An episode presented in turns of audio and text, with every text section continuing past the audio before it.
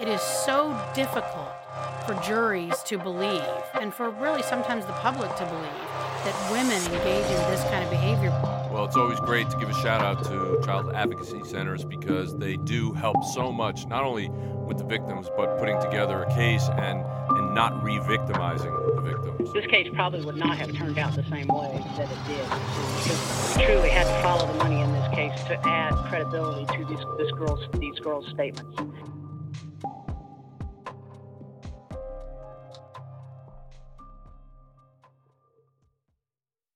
Y'all, you deserve professional hair color that makes you look your gorgeous best delivered right to your door. You can take your hair coloring at home to the next level with Madison Reed, and it starts at just $22. Women have had two options for coloring their hair for decades that at home color you got out of a box that's outdated, or going to the time and expense of a traditional salon. Many clients of Madison Reed comment on how their new hair color has improved their lives.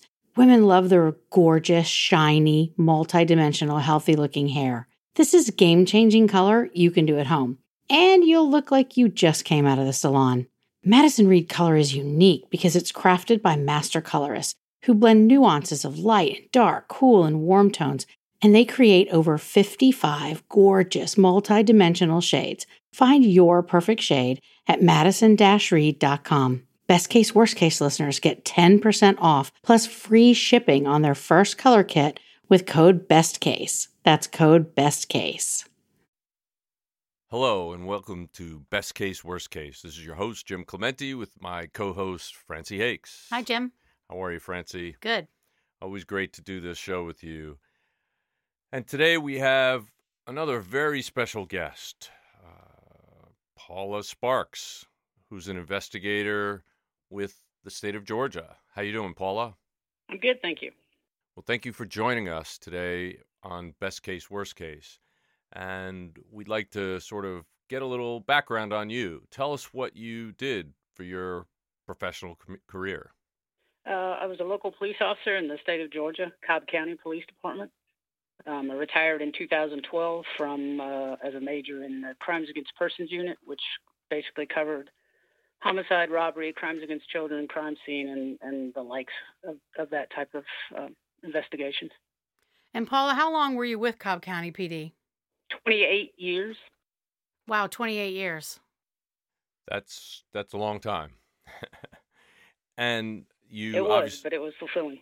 Yeah. Well, you obviously um, did a great job and you worked some pretty serious offenses. So why don't we get right into it?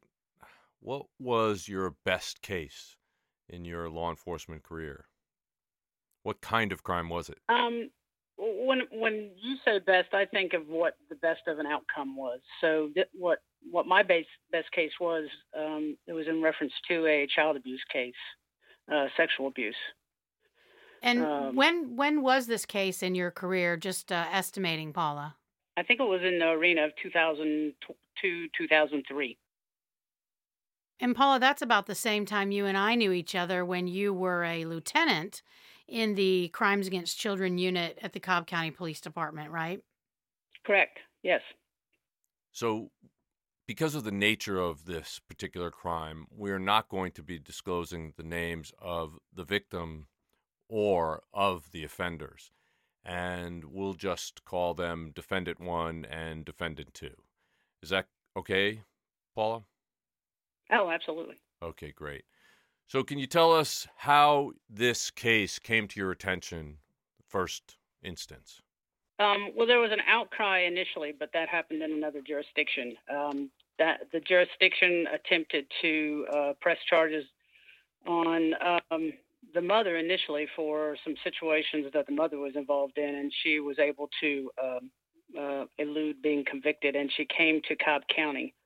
Um, it came to our attention through uh, outcries from the victim, two victims, uh, two sisters, um, that their mother was selling them or basically allowing them, and she was present to be sexually abused by um, um one of the perpetrator, a, def- a defendant. Um, and then wow. that's where our investigation began. Wow. So So the victims, instead of being able to run to their mother for help, they were actually being abused by their mother. She was actually coordinating and allowing sexual victimization of her daughters. Yes. So, Paula, you described that this mother was exploiting her daughters by allowing others to sexually assault them. How old were these girls at the, at the time this occurred? Both of the girls were under 10 years of age. Oh, Paula, under 10.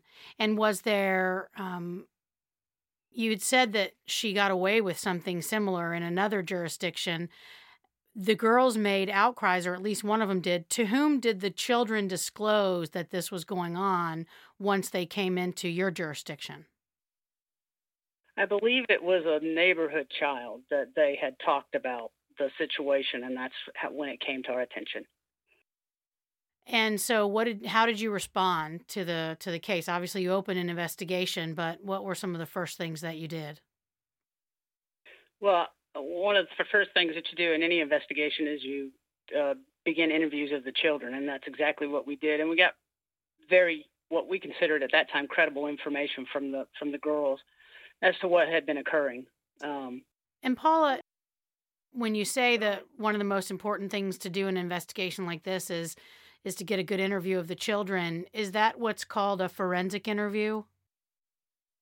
That's correct. It's a forensic interview. Um, it's um, with somebody who knows how to pose the questions based on the age range of the children and be delicate with the questions that are necessary to be asked. Did you have a child advocacy center nearby with a forensically trained child interview specialist?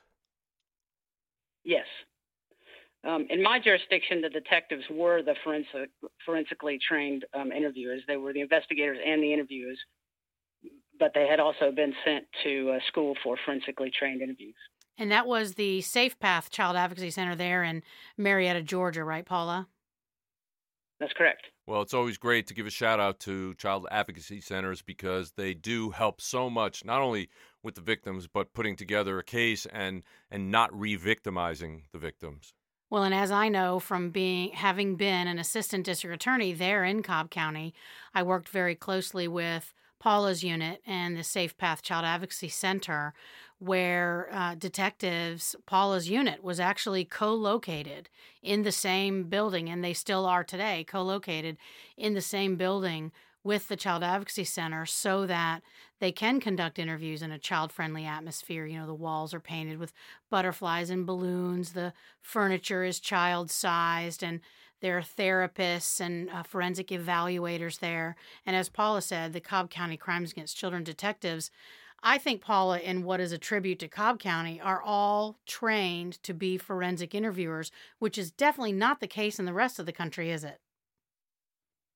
That's correct. That's that's atypical um, in most advocacy center situations. Right. So you got the children, uh, or the, a detective interviewed both the children. I assume they were interviewed separately. Oh, absolutely. Yes. You want to get the the best and most pristine information that you can right from the get go of these children. And Jim and I do a lot of uh, training on this particular topic, things like um, indicators of veracity. You said a few minutes ago that the children gave what you thought was credible information. Tell us about the information and why you thought it was credible.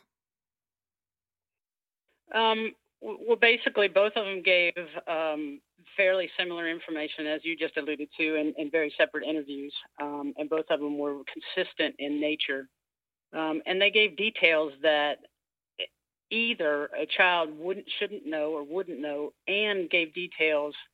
Especially in this case, it was against their mother, and they gave us very valid and, and in-depth details about the situation involving their mother, such as not only was she providing each of these children to this man for sexual um, situations, but she, in some instances, both of the girls disclosed that the mother was present and holding their hand so that, that they would go through with these situations and she would get paid for it. Wow, that's really, really awful. And when I when I come into these kinds of cases where it's actually you know, the people who are responsible for giving the child life and who are responsible for protecting that child throughout their childhood to take advantage of that child like that and for their own gain um, it just it's just reprehensible and no kid should have to go through that. So thank you for championing these kids and and doing this kind of work because I know it's very difficult.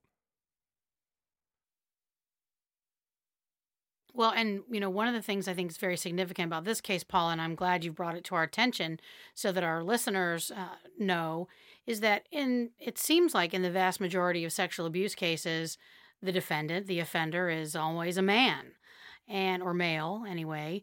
And here you have not just female offender, but a female mother offender, and it is so difficult for juries to believe and for really sometimes the public to believe that women engage in this kind of behavior because our popular culture says, you know, mama lion protecting her young. And sadly, Paula, we know that very often that's not true, like this case, right? Correct. Yes.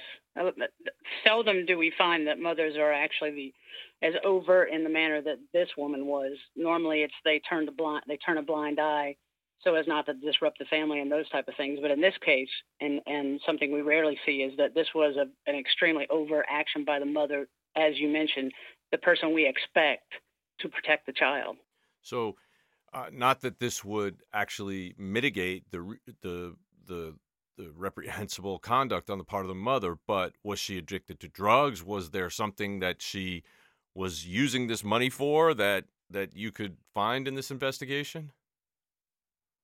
No, I, think that it was just that that was an income. It was the the manner of lifestyle that she wanted to uh, be exposed to, and the the extreme amount of money that she was getting um, allowed her to uh, uh, be a part of that lifestyle. Um, you know, she. Um, this my, my point behind this being one of the best cases is this never would have come to light. We we we were able to put put her through trial or put her to trial, and she absconded on us, and but not for um, a detective and, and, a very specific detective, and I think Francey uh, can attest to this.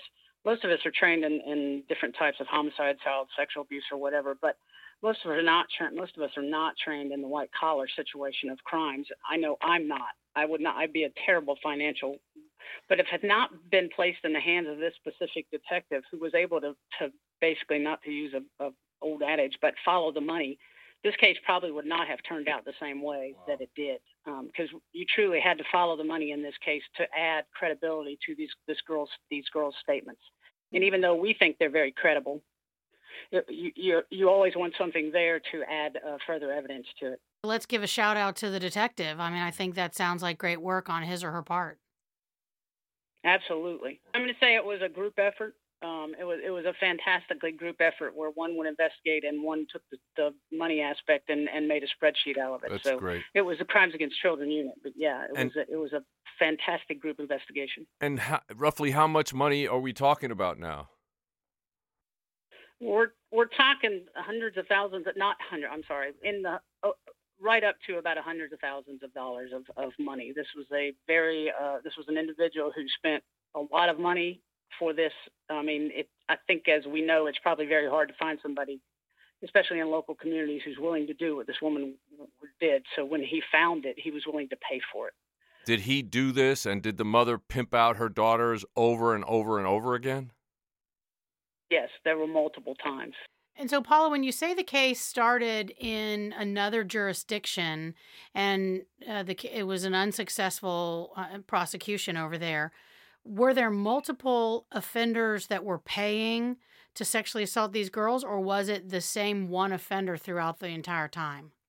In the other jurisdiction, we believe that we believe that um, there were family members who abused the children. In Cobb County's jurisdiction, we believe that it was only one paid offender who uh, that the that the children were involved with. And was there any uh, child pornography, images of child sexual abuse being produced in this kind of case? Was he or was the mother no. recording it in any way? Not that we could find, no. Not, not, and not that the children Um, there were pictures, but I don't believe there were any pictures that were of that nature. Okay, so your investigation was partly financial because you were following the money. Then you had the children's uh, interviews. Let's talk a little bit about physical evidence because I think our listeners will be quite interested, although I think our listeners are sophisticated crime uh, purveyors, and so maybe they uh, know this already. But I'm interested to talk to you a little bit, Paula, about whether or not you were able to get any DNA or forensic um, evidence from the bodies of the children, which juries today often expect and don't know what the reality is in these kinds of cases. So, can you talk about that for a little bit? Yeah, no, by the time we got involved, I mean, I'm not saying that it wasn't occurring, but it hadn't occurred for several days. So, there's not any, typically in any child abuse investigation, typically, unless you're talking about some type of heinous rape or forcible situation. Um, th- this these situations, you typically do not find any type of DNA evidence, um, and in this case, we found that it was no difference. And was no did different. these did these young girls under ten years old have to undergo a, a rape kit that is a, a sexual assault exam? Um, we not to the degree that we would expect in the hospital. That we have um, trained nurses who understand the situations um, in Cobb County. I'm not sure how it is in others, but uh, pediatric nurses who understand who are, who are trained in the field of uh, child um, sexual abuse and they know the things to look for. But no, not in the manner of a true sexual assault kit that they have to go through that. And that's again because Cobb County has nurses that have this advanced training. Correct. Well, the next thing I'd like to talk about is how you actually put the case together, how you did the investigation, how you were able to bring this poor excuse for a mother to justice.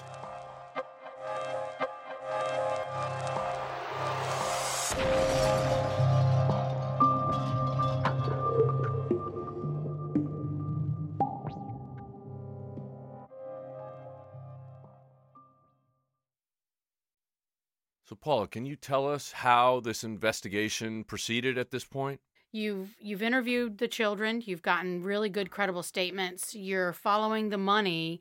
How did you get from that to arresting these two offenders? How did you find the man who was paying the mother to abuse her children? The the children were able to tell us who this individual was. And were they were they related or was he a stranger? How did no. how was he connected to the mother? They were strangers initially, and then they they met in some, uh, I think, through the other individual that was involved, the mother's sister, and basically a conversation ensued, and uh, found out that he found himself a gold mine and a mother who was willing to allow him to abuse the children. Was this all done face to face, over the phone, over the internet? What the crime itself? The crime itself was yes, face to face. All right, great. And so then you, the children were able to identify their assault, the, the person who was assaulting them. Obviously, they inculpated the mother. And so at that point, did you feel like you had your case built and were ready to make arrests? Yes, we issued warrants initially on the mother and the uh, aunt. Um, and the uh, both of them fled the jurisdiction of Cobb County. And how was the aunt involved in all of this? If the mother wasn't able to um, provide the children or pick them up or uh, meet the time frame that the perpetrator was asking, um, the aunt would be involved in that. Wow. I mean, and some some of the money indicated that also through the money orders and through uh, payment and deposits and things like that. So the aunt was profiting also in this scheme. Um, I would presume that, that the the mother was sharing. Yes. Wow. So did did you actually end up charging the mother and her sister? We ended up taking warrants out on them, yes. And later on, um, the mother was located, and she was with another uh, individual, and she was pregnant.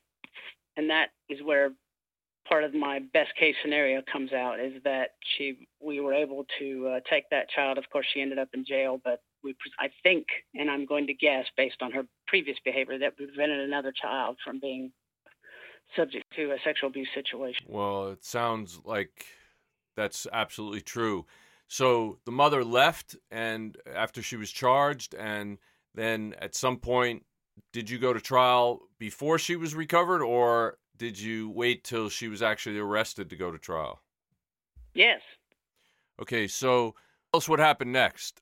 What was the? Did she leave the jurisdiction? The mother and the aunt? They did. They fled the jurisdiction, and then they were initially found at an, in another jurisdiction. They were brought back, and they pled guilty.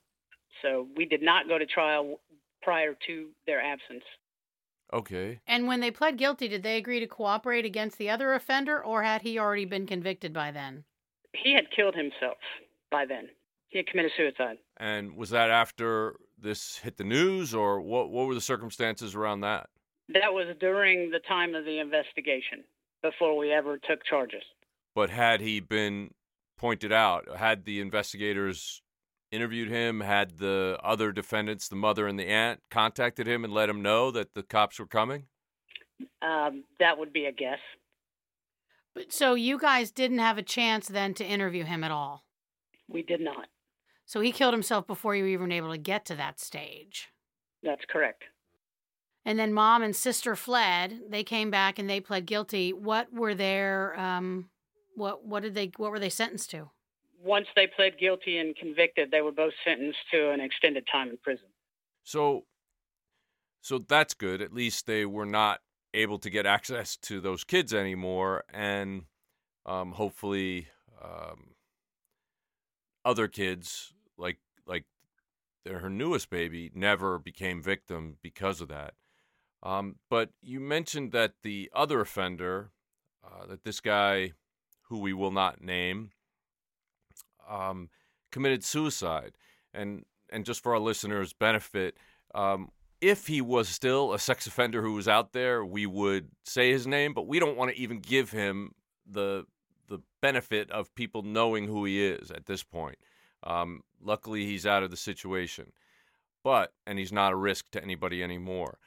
But in terms of committing suicide, I know uh, in the course of when I was in uh, law enforcement and working child sex crimes that a number of defendants did commit suicide, and and many people were like, "Good, that's what should happen," and uh, and on and on. But I don't think they understand how dangerous that is. When a person there's a very thin line between suicide and homicide, and when a person has given up all hope and wants to end their own life, they are very high risk at taking out other people. So we should never like encourage that kind of situation because it could be very dangerous. I've had police officers shot at or shot by defendants who felt they were trapped in a situation like this and and were going to kill themselves and wanted to take out the police with them. So it's a very critical time um, during the course of investigations like this. And I just want to warn people around people who get caught for this kind of thing that they can become very dangerous at this point. I had a similar case, Jim, when I first started as an assistant U.S. attorney, and it was back in my old home jurisdiction. We had a case where we had someone suspected of trafficking in child pornography. He worked as a clown at children's birthday parties. Wow. And when the det- local detectives responded with the federal agents to arrest him to his house, he barricaded himself into his garage and he had at least one firearm. And one of his children, who was a teenager, was in the house with him. Oh, so the law enforcement responding to the scene were concerned once he started shooting at them that that child was in danger. And so they were not going to let it be some kind of standoff situation just in case the child was in danger. So they entered the garage very quickly and while they were entering the garage, the guy slit his throat. And I believe he died on the way to the hospital or shortly thereafter. Paula, do you remember that case? I do. I responded to that one as a critical incident individual, not as uh, from a sexual abuse standpoint. But yes, I remember that very vividly.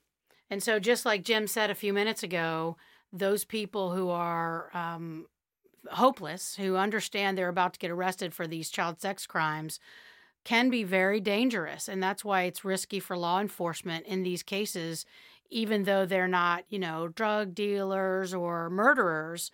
They are about to be accused of or convicted of a sex crime, and so they can be very dangerous. Absolutely. Well, Paula, we really appreciate you telling us about this case. And just to sum up for our listeners, can you tell us why you picked this particular case out of all the, the hundreds of cases that you worked during your career as your best case?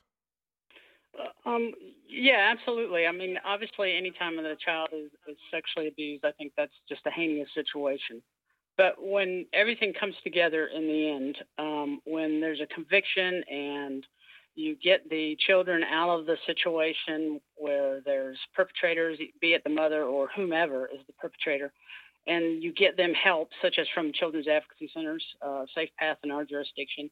And then when in this case, the mother was pregnant, and we prevent any other children from being exposed to that same type of sexual abuse, I think that it's a win win for everybody. And in this case, although it was some heinous circumstances that uh, the case revolved around, in the end, I think it was a win win for everybody. The children got in and got help, and we prevented another child that was um, uh, uh close to, to uh, birth from being involved in the same search work situations. Well, I think that's great, and and just so people know um, that in these cases, a lot of times people think, well, the child's life is destroyed, and and they could never go on to live a good, happy, healthy, productive life, but it's not true. I'm living proof of that. I was victimized when I was a kid, and I still happen to have a great life after afterwards. I just want to caution people who who work these cases or who talk about these cases to not say that it destroys a child's life because they can grow up to live a ha- happy, healthy, productive life as long as they get help and as long as somebody does help bring them justice. And so we want to thank you for for doing that, Paula. You're you're a hero. Well, I appreciate that, but there are many, many heroes out there who are doing exactly this and continue to do this. Well, that's absolutely the case, Paula, and we try to remember that whenever Jim and I Jim and I teach to thank the people that we're helping train in these kinds of cases, and I know you do the same thing. Thank you so much for joining us today and giving us all of this great information about child advocacy centers and how there can be a happy ending to a grim case. Oh, a pleasure, absolutely. All right. Well, thank you for being here, Paula, and hopefully we'll talk to you again soon. For now, signing off for Best Case, Worst Case. Thank you for listening.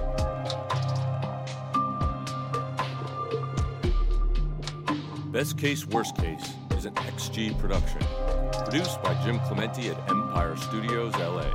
Engineered and edited by Terrell Parham. Music by Simba Sumba. And hosted by Wondery.